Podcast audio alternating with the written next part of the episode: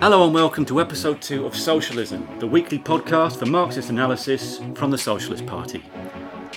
After the excitement of the Corbyn surge in last year's snap general election, politics has been dominated by an ongoing war of attrition in both of the main parties, but with no big political explosions.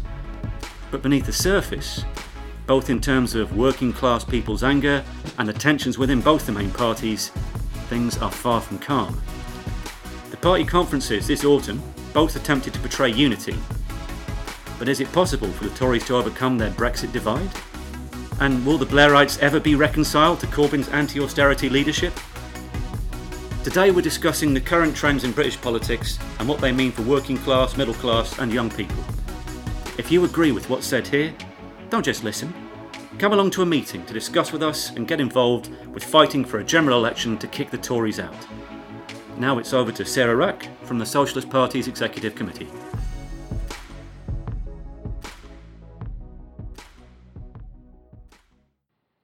Okay, I'm here today with Socialist Party General Secretary Peter Taaffe, and we're going to be discussing uh, the state of politics in Britain at the moment, and particularly after the two um, party conferences that have taken place this autumn. So, hi, Peter. Hi. Um, so, to start with, then, I think for ordinary people in Britain at the moment, it can seem like politics is not very interesting. Um, since the general election last year, that there's not been big political uh, explosions, and it can seem in a way that things are a bit stuck, a bit stagnant in politics. What do you think of that? Well, that, that might appear to be the situation on the surface, but there is an enormous churning taking place in relation to the views of the population, especially of the working class and young people, with austerity now lasting for 10 years, uh, with a promise, a, a, fake promise by Theresa May, that that will end now the government will introduce uh, some measures to ameliorate the worst aspects of uh, austerity. And the reason why I say that it gives it gives a false impression of what is to come is because I don't think I've ever seen in my lifetime, and especially in the last 10 to 15 years, more suffering of ordinary working people, in particular, more muted protests which have not yet broken to the surface, like the Uber Eats mm. workers who've uh, come out on strike, showing the scandalous pay rates that they have. That can be mirrored and is mirrored in thousands of workplaces up and down Britain. But the surface situation is dominated, of course, by the uh, conflict over Brexit. Everything appears to be on hold. The general view of the population is probably we're sick and fed up of listening to Brexit, but behind that are serious issues of the direction in which Britain is likely to move we can see explosions taking place. We can see massive social explosions taking place. And the kind of maneuvering within the Tory party and the clashes that are taking place is itself an echo of that situation.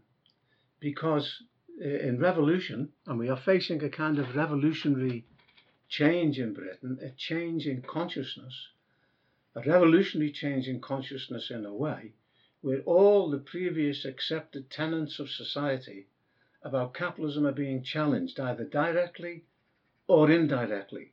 It's reflected in the language which is being used at the party conferences, which we can discuss.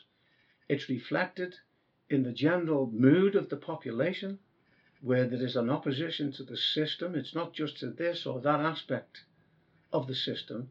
And all of that is an accumulated rage that will break, break to the surface in the next period.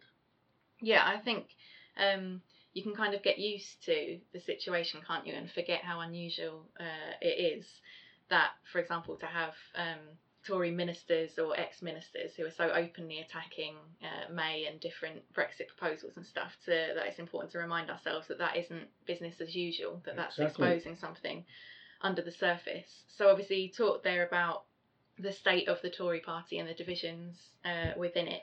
And we've kind of pointed out a number of times that the Tories are the oldest capitalist party in Europe, which should yes. give them a certain kind of you would think ideological strength are, are based in a certain way. So how have they come then to be in the state that they are now? Well, there is, as I said, a law in, in politics as far as Marx is concerned. The revolution always starts from the top. It's an irony. It's something that Marx pointed out, Engels, Trotsky himself, and that we've continually pointed out. The most visible sign of a coming upheaval in society is the divisions within the ruling class itself that's looking for a way to avert the collisions that are likely to take place. So the roots of the conflict in the Tory party is really twofold. The strength of the Tory party itself as it emerged in the 18th in the 19th century rather and became the dominant capitalist party in Britain and it was a, a it was an open question as to whether the Liberals or the Tories would emerge as the dominant party.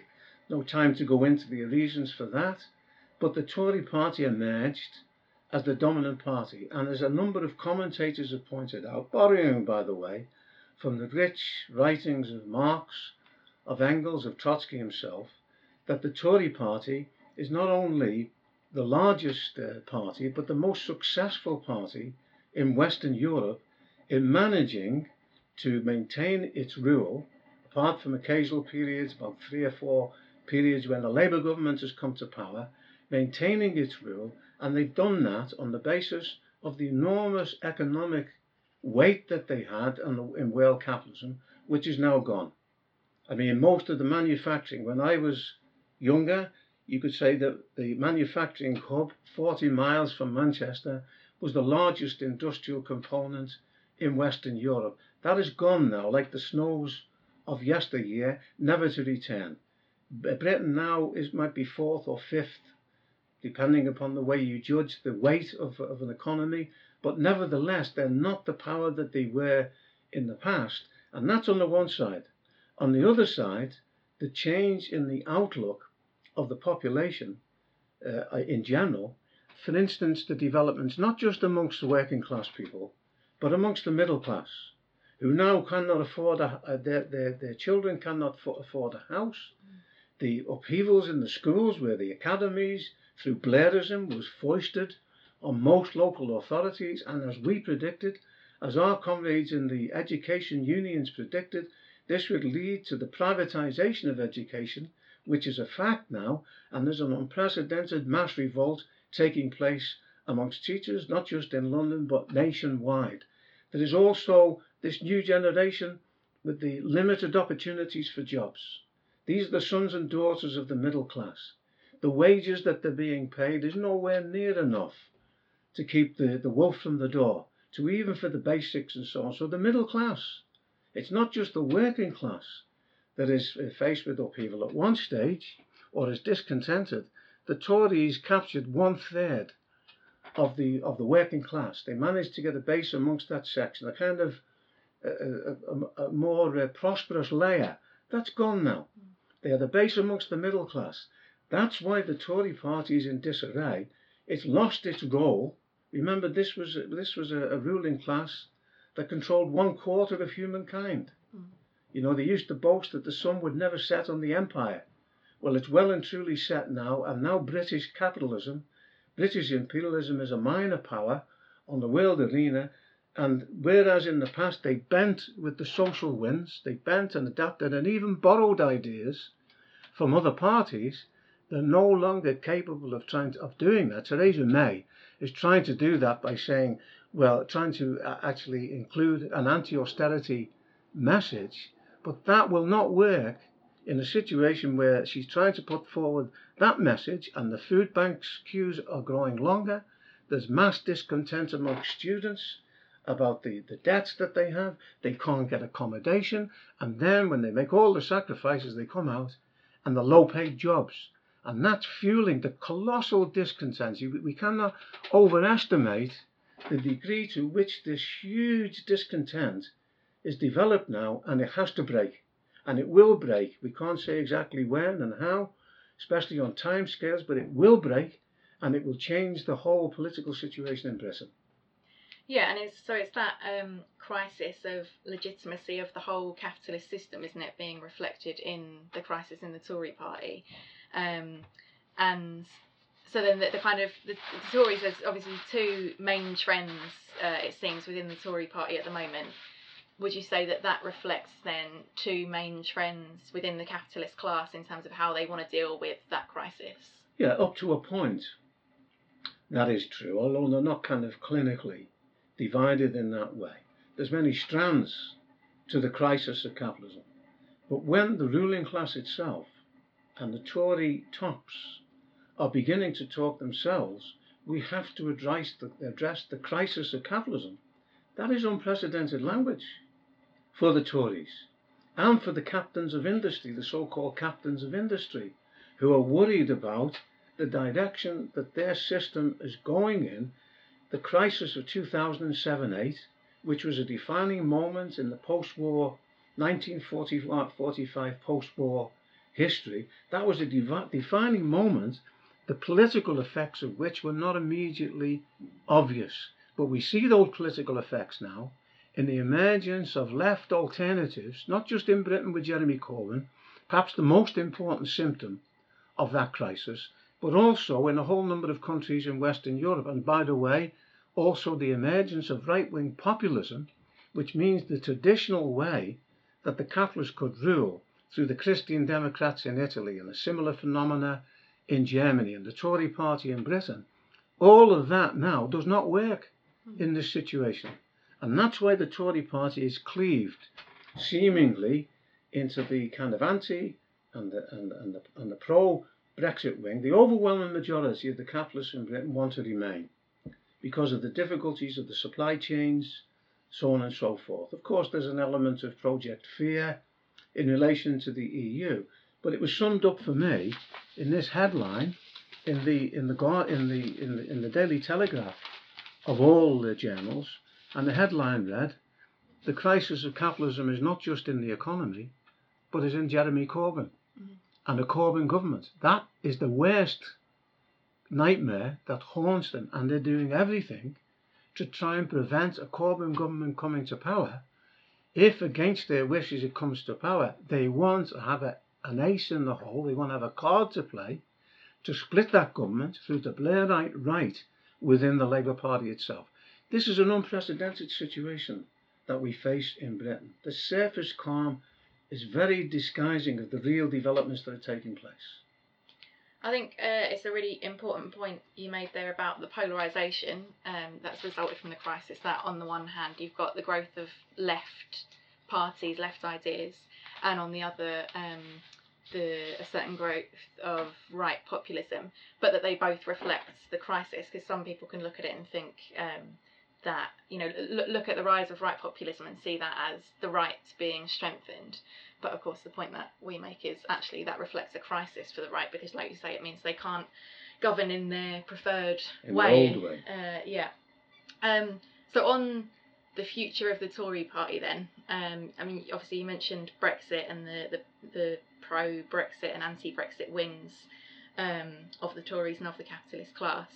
Uh, and this seems really to be a completely intransigent crisis for them that they're unable to, to overcome. Is there any way for them to then reconcile those two wings of the Tory party given that?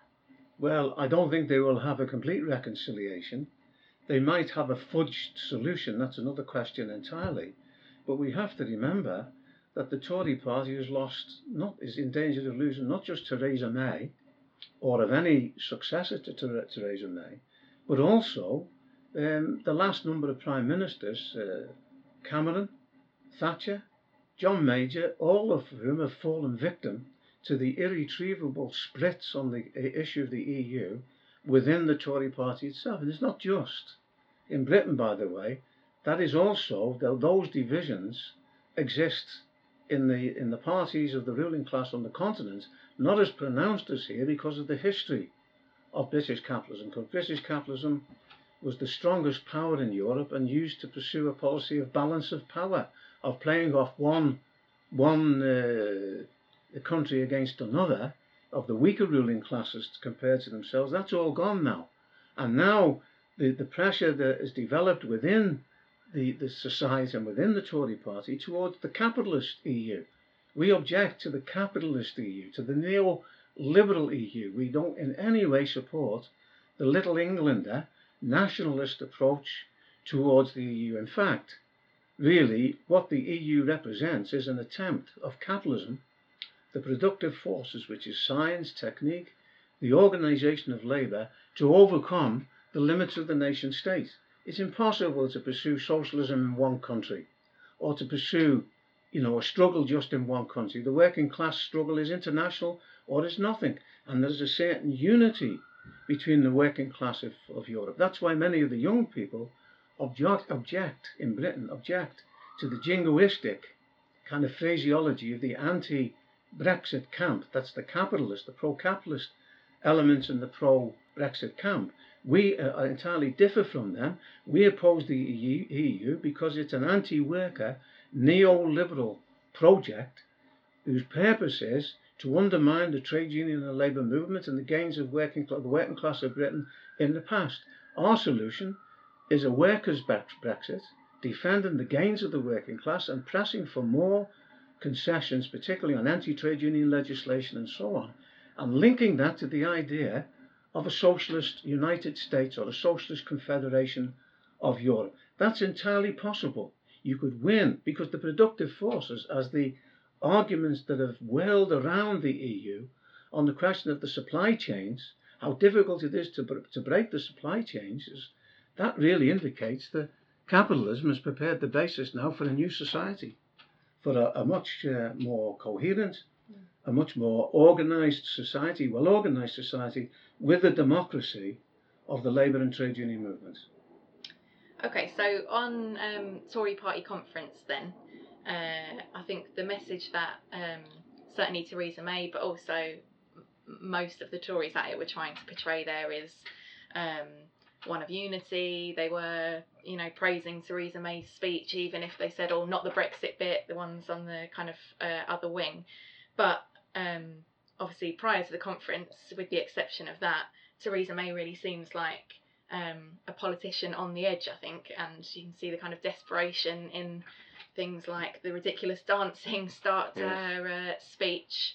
Um, and everything she does really just exposes to the population in general her weakness, the Tories' weakness, the weakness of the, the capitalist class. So, given that, how is she still leader of the Tory party this far on? That's a good question. It's uh, but before answering that, I think that the attempt to kind of present a new image of a of a trendy, up to date prime minister, there the frills, mm. and to choose uh, Dancing Queen of ABBA may have discredited that tune forever with the whole layer of the population. It would have been more appropriate, perhaps, if she would have come into the tune of Waterloo, which is more accurate in describing the internal situation and perhaps her own fate as far as uh, the events in the next period are concerned.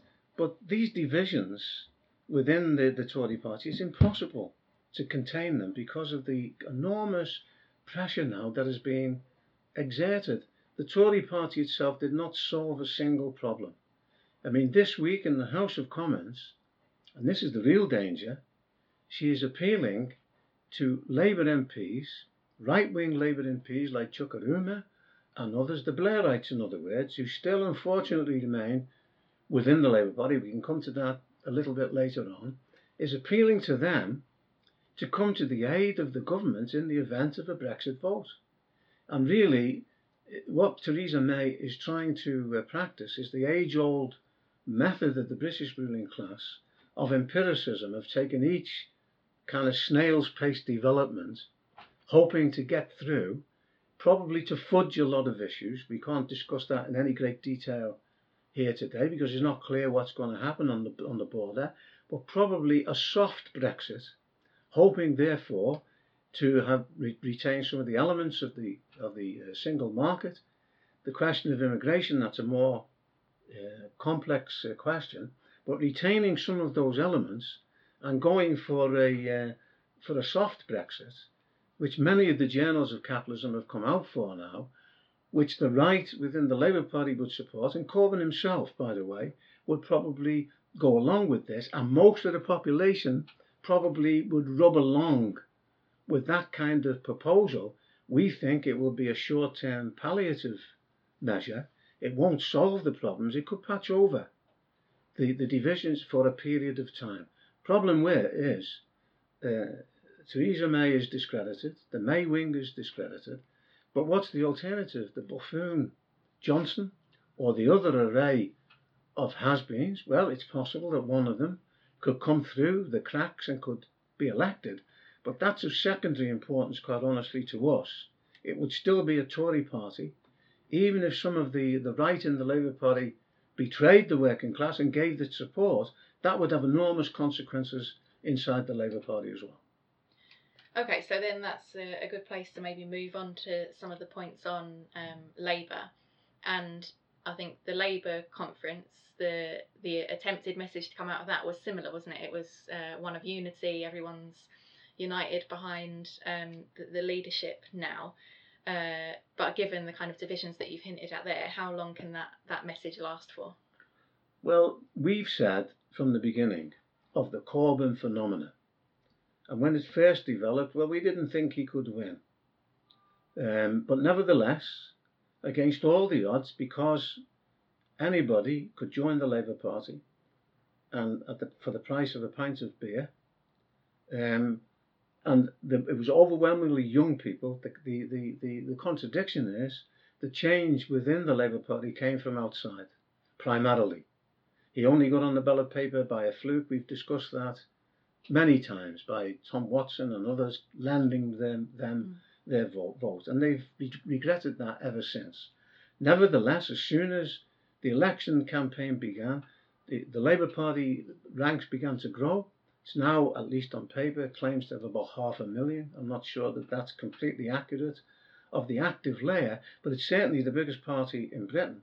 The Liberals are reduced to a parlour state now of even advertising for an alternative to Vince Cable. Um, the Tory party itself is composed mostly of an older generation, um, whereas the Labour Party is composed of youth, young people primarily. It's more of a contradictory phenomena. And at the Labour Party conference, you showed the possibility, you saw the possibilities, but also the pitfalls that exist for Labour in the next period. First of all, we said with Jeremy Corbyn, there's been three attempts to remove him as, as the leader, and it hasn't ended yet. There will be continual coup attempts against Jeremy Corbyn, either openly or disguised, before the election, and particularly if he's elected into power after the election as well. And that has come from the pro capitalist wing, the Blairite wing of the Labour Party. At the Labour Party conference, unfortunately, there was. Uh, uh, composites, that's resolutions which were amalgamated, which came out with a compromise. It was not mandatory reselection. It's not been implemented now. It was more of an extension of the trigger vote, which gives a bit more leeway uh, for the removal of right wing MPs. And by the way, I want to make a point here. Many of these MPs are saying, well, you, you're, you're, you're threatening me by mandatory reselection, you're threatening to sack me um, and I have my own uh, employment rights, so on and so forth. But that's entirely false. Mm. We, we need representatives who are prepared to stand up to the bosses, stand up to capitalism, who represent the will of the rank and file. Nobody is elected as a Labour MP without uh, getting support from the, those people who campaign day in and day out to fight for that late Labour MP. And when they they support by sleight of hand, openly, as in the case of Chuka Umunna over the anti Semitism issue, came out with disgraceful stuff that the Labour Party now is institutionally racist, a scandalous uh, position for a Labour MP to comment on. It's, in, it's all aimed to give ammunition to the ruling class, and it's a foretaste of what can happen. So, unfortunately, the unions, uh, some of them on the left, went along with a compromise instead of acting to their mandate of mandatory reselection, they went along with the compromise. I think only the FBU of all the unions voted uh, for mandatory reselection and, and voted against this, this compromise. And really, what that represented was a short term measure where they believe, some of these union leaders, perhaps in good faith, we don't know, that um, they were voting for a measure that the members would want because there's such a desperation for a Labour government That's why Corbyn was able to say we are now united and we're all one big uh, happy family. You know, we're a broad church. That's not the, that's not what it was was the case in the past, when in the Labour Party people like myself, with the militants in the 1980s and afterwards were expelled for standing up for working people because the right said no, it's not a broad church. Marxists are not uh, covered by that definition. It's a narrow church of right wingers who, after all, were not socialists. We know that now. They, they abandoned Clause 4, Part 4. But nevertheless, in this enormous surge, there's been a surge towards the left. But it's not been reflected, in our opinion, sufficiently in the leaders of the left, or the erstwhile leaders of the left, and certainly not by momentum. If compromised, they didn't agree with mandatory reselection to begin with. Now, their position is they've compromised with others, and what we have now is uh, is is a botched job which will not fit the purpose of the ranks demanding that right-wing unrepresentative MPs are recalled. That's what mandatory reselection is. They're still in situ, and it's an open question how many of them, and even the trigger ballots, will be removed. Probably the Parliamentary Labour Party will still remain largely in the hands of the, the, the Labour right, and that's a very dangerous situation for a Corbyn government. So, um, like you say, we've said uh, this um, uh, thing about the Labour Party being two parties in one since Corbyn's election, the anti-austerity wing behind Corbyn, and then the pro-capitalist wing um, in the, the the big majority of uh, Labour MPs, the Labour councillors, those who dominate yes. in the party machine, being really representatives of capitalism within the Labour Party. Um, and you just hinted there about you know your own history and the you know our party's history uh, inside the Labour Party, um, and that that battle between the pro uh, capitalist and uh, anti-capitalist forces inside Labour. That's that that's been a kind of long running battle, um, and I suppose people might uh, wonder about how we've changed how we categorise the Labour Party. That we called it a, a workers' party, then a capitalist party, and now two parties in one. So how do we determine what the character of a party is, given that there's always these different forces within it? Yeah, it's a good question again because there are many people who say, well, we have uh, changed our position unprincipled, in an unprincipled way, not explaining our method of, of approach and our thoughts and so on. First of all, in our opinion, you know, there are some people who say, well, the Labour Party's always been two parties in one. That's not true. Yes, there were divisions between right and left, but there was a common basis in the Labour Party, really, prior, prior to the advent of uh, Neil Kinnock, of John Smith, and of Tony Blair. The, the process began under Neil Kinnock, it was completed by Tony Blair. Mm. And that was to change the character of the Labour Party itself. There were battles between left and right in the 1950s over the H bomb, over defence. I participated in that. That's how I came in to the Labour movement through the campaign against nuclear disarmament in the late 1950s, early 60s. Then there was a battle over Clause 4, which where the right tried to do what they'd done in Germany, uh, in the German Social Democrats, who abandoned the, the goal of socialism at the bad Godesberg Conference and eliminated socialism from their constitution. The Labour Party had Clause 4, Part 4, which stood for the nationalisation of the commanding heights of the economy and the, pop, the most popular form of administration that was possible. In other words, of workers' control, workers' management, and so on. We were in the Labour Party, we got tremendous support for our ideas. Our demand for the nationalisation of the 250 monopolies, 300 monopolies at one stage, because it's the, the, the monopolies, the, the economies going through the process of concentration, the concentration and centralisation of capitalism that Marx spoke about. We put that forward at the Labour Party conference. It got 3 million votes. That was an indication of the socialist consciousness of the rank and file of the party, particularly in the early 1980s, at the, the background against which was the miners' strike, a titanic class struggle, really civil war without guns, the marvellous movement in Liverpool, in which the the council carried through more reforms, more built more housing because it stood up to Thatcher and got back millions. It got back about 63 million from the Tory party, from the, from Thatcher. It was forced to capitulate to the demands of Liverpool. That was preceded by Clay Cross and so on. All of that, and that was indicating the enormous beginnings of the rearming of the Labour Party on socialist ideas. The Labour Party Young Socialists produced tremendous material at that stage. But then the forces of reaction, after the defeat of the miners' strike, Thatcher then came for Liverpool and managed to uh, defeat by not not but through the force of her own arguments and the force of her own forces, but through the agency of Neil Kinnock, who stabbed the Liverpool working class and council in the back, and the rest is history. The same, by the way, was done as far as the miners are concerned, and he shifted towards the right. He was an erstwhile left, always claimed to stand on the left, perfect figure, in other words, in which the right wing reaction in the Labour Party could be carried out. Then, of course, we ended up with Blair.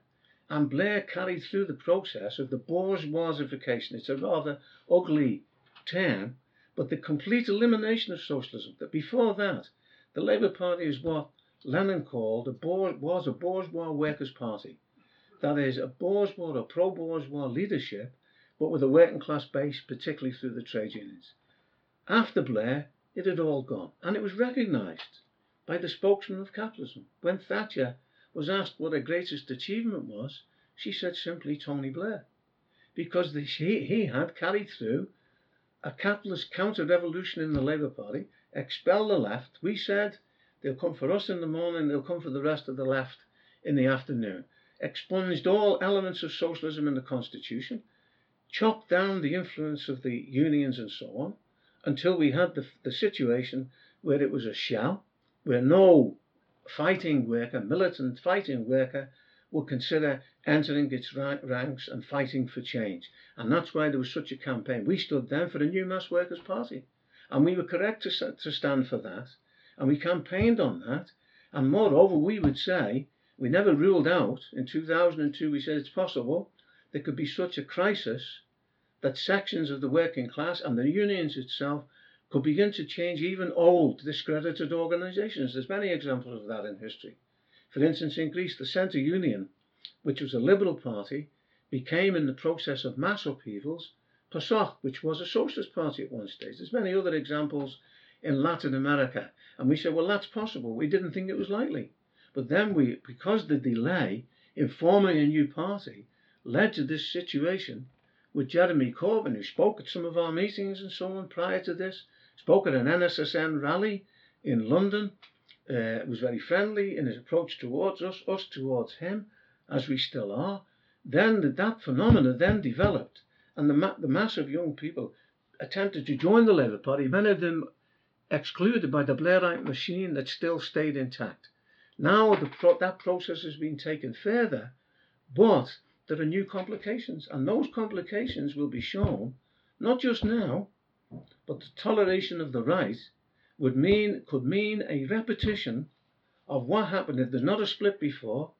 It could there could be a repetition of what we saw in 1931 when a minority Labour government came to power with Ramsay MacDonald, and then after two years the ruling class then demanded that they, they cut the uh, umbilical cord and they pass over to a national government in a coalition with the Tories and the Liberals, the National Liberals as they were called.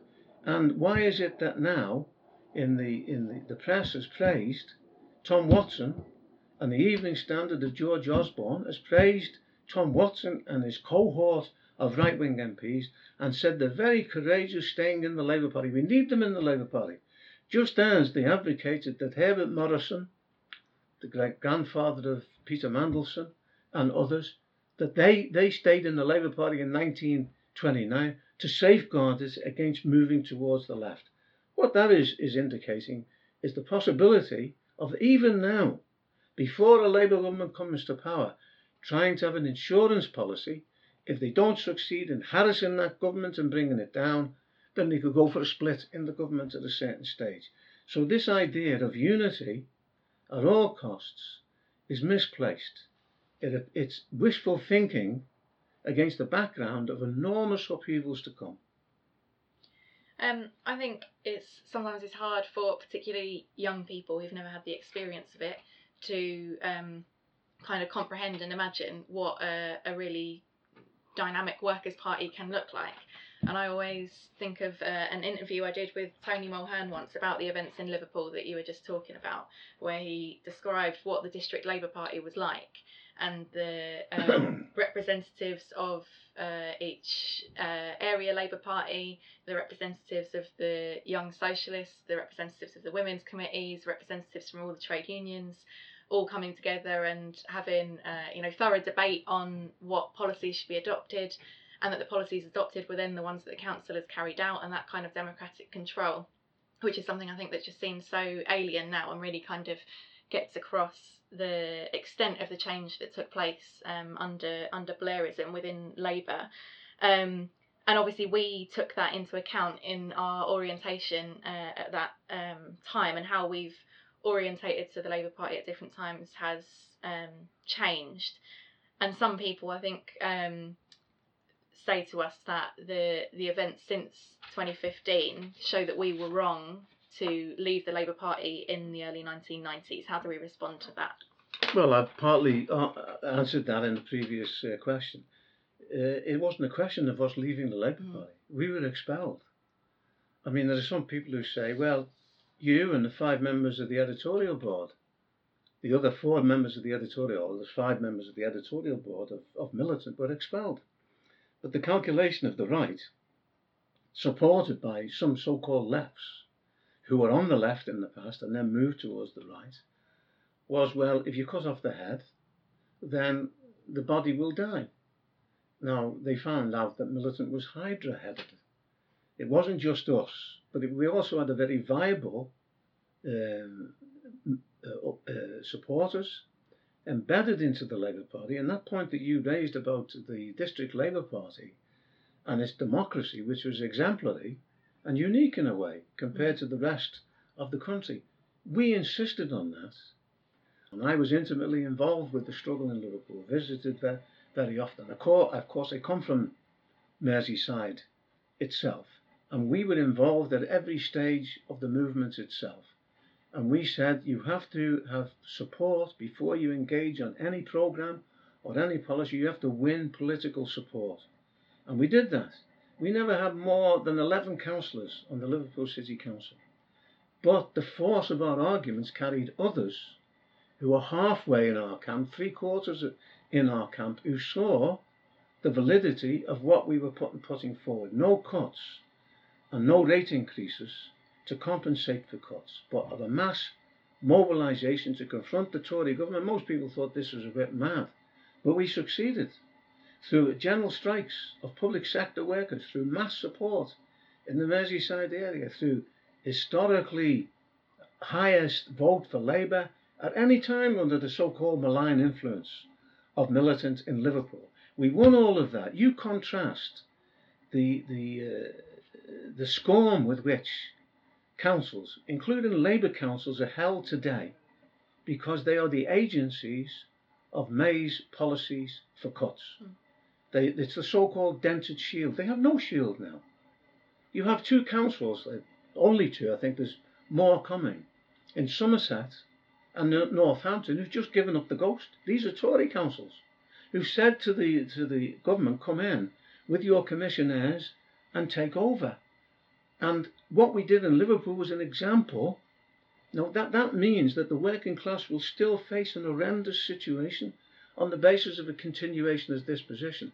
And it's not just a question of the MPs in Parliament, it's the whole character of the Labour Party needs changing in relation to the councillors who are carrying through the dirty work of the government and of big business. And that's why there's a revolt at local level. Because these these councils now, it's a bit like what happened in the past with the um, with the Poplar Council, because the way that rates are calculated now is where all the grants are being taken away. I mean, you only have to open the newspapers in the last couple of days. It's horrendous the degree of the cuts that are taking place. There was this, this demonstration in Somerset, in Somerset, which was supposed to be Sleepy Hollow, which is one of the most deprived areas in Britain, in which the, the demonstrators were challenging, were, were chanting against the council uh, about about the eight people in the cabinet deciding the fate of tens of thousands of people in that area. Don't let the eight decide our fate was the chant. But that example of Liverpool, uh, we were fighting for that in the rest of the country, and there were elements of that. For instance, in the, G, the GLA, which carried through tremendous reforms in which there was democracy at rank and file level. If the Labour Party is recaptured for democracy and for a militant socialist fighting policy, those times will come back. And by the way, if we were here, well, not here, there would be battles taking place because of the character of the Labour Party in this uh, halfway house position today, where there are two parties in one, where you have a, on the one side a pro-capitalist wing, increasingly discredited, has tried everything with anti-Semitism and so on. It hasn't worked. It's possible now we could either have a majority a Labour government or at the very least of a minority Labour government. One of the things that could stand in the way is Scotland, where, in my opinion, Jeremy Corbyn and the present incumbent in Scotland, Leonard, is carried through a terrible policy in relation to the national question, where Labour has not gained there as it should do from the general anti austerity feeling that exists in Britain because they have a false policy on the national question. At least they should stand for the right of self determination and the right of the Scottish people to decide in a new referendum if they want. And also, by the way, that being coupled with the idea I put forward before of a socialist confederation of Britain, including England, uh, Scotland, Wales, and parts of Ireland if they wanted to join in to such a democratic confederation. So a new mass workers' party would be democratic from top to bottom. There'd be election of all officials and a right of recall the, none of the, the, the, lack of democracy, to say the least, that exists now. Where, for instance, the, you, you have an MP elected for five years, a parliament elected for five years. Same in the US with the Senate and with the Electoral College. I mean, that's a means of checking the democratic will of the American people. We stand for the abolition of the Senate and of the Electoral College. On that basis, Bernie Sanders, if he would have stood for the presidency in the, of the US, would now be the pre- president if he would have been the Democratic candidate. That's entirely possible. Those kind of changes are entirely possible and have to be fought for in the Labour Party. The problem is the programme of, of Jeremy Corbyn now is inadequate to the horrendous task that would face any government, but particularly a socialist, one that claims to be a socialist or a Labour government. The ruling class are sharpening their knives now along with the right wing and the Labour Party, ready to stab that government in the past. We have to be deadly realistic in relation to the prospects for the Labour government. Okay, so last question then. We've talked about two parties in one in Labour, but we've also really talked about two parties, at least in one in the Tory party as well. Or three. Or yeah. Um, so looking forward to say a year's time or two years' time, what do you think parliamentary uh, politics, the parties in Parliament, might look like? It's a very difficult question to answer in this period of sharp and sudden changes in the situation. It's possible, as I said, that Theresa May might stumble through with the support of others towards a soft Brexit. On the other hand, it's possible that she could be removed. Usually, the Tory party, as some of the commentators, their own commentators have pointed out, are ruthless when a leader does not deliver the goods, they're history. Even Thatcher, who won three general elections, was history once she'd shown their failure in relation to the poll tax. The poll tax brought down Thatcher, and we were responsible. That's militant. Now the Socialist Party were responsible for organising 18 million people to bring down Thatcher. Not Neil Kinnock, not the leaders of the trade unions, not the little groups on the outskirts of the labour movement like the SWP who compared not paying your poll tax to not paying your, your fare on a bus. None of them played the key role. It was the Anti Poll Tax Federation, National Anti Poll Tax Federation, can't pay, won't pay, refusal to pay, 34 people jailed who were members of our organisation in that epic battle, but it brought down Thatcher. And if anybody's got any doubts about it, Go and read her biography, where she talks about these nasty people who are undermining her government. That and the EU brought down Thatcher. So it's an open question whether that can uh, be, be repeated in, in the case of Theresa May. Uh, she might stumble on. We might have a complete deadlock in Parliament where a general election is called any time. It could be next week, the next month, whatever. She could stumble on till next year. They could have a botched, fudged Brexit with some elements of Brexit, but some elements of alleged independence and so on. Nobody knows. A blindfold uh, Brexit, where there's no agreement, they fall out of the EU and then they negotiate on some of their proposals. That's the problems of, of the government, that's the problems of the ruling class. We have our own agenda. It's for a workers' Brexit.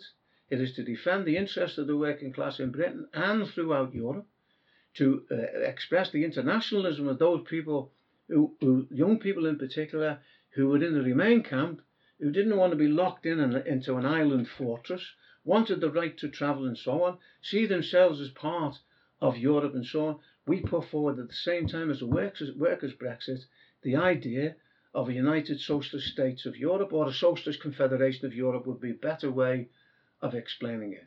So that's roughly the way things will work out. But one thing is absolutely clear things will not go on as they, they are at the present time. There is no real possibility of a, a revival in world capitalism.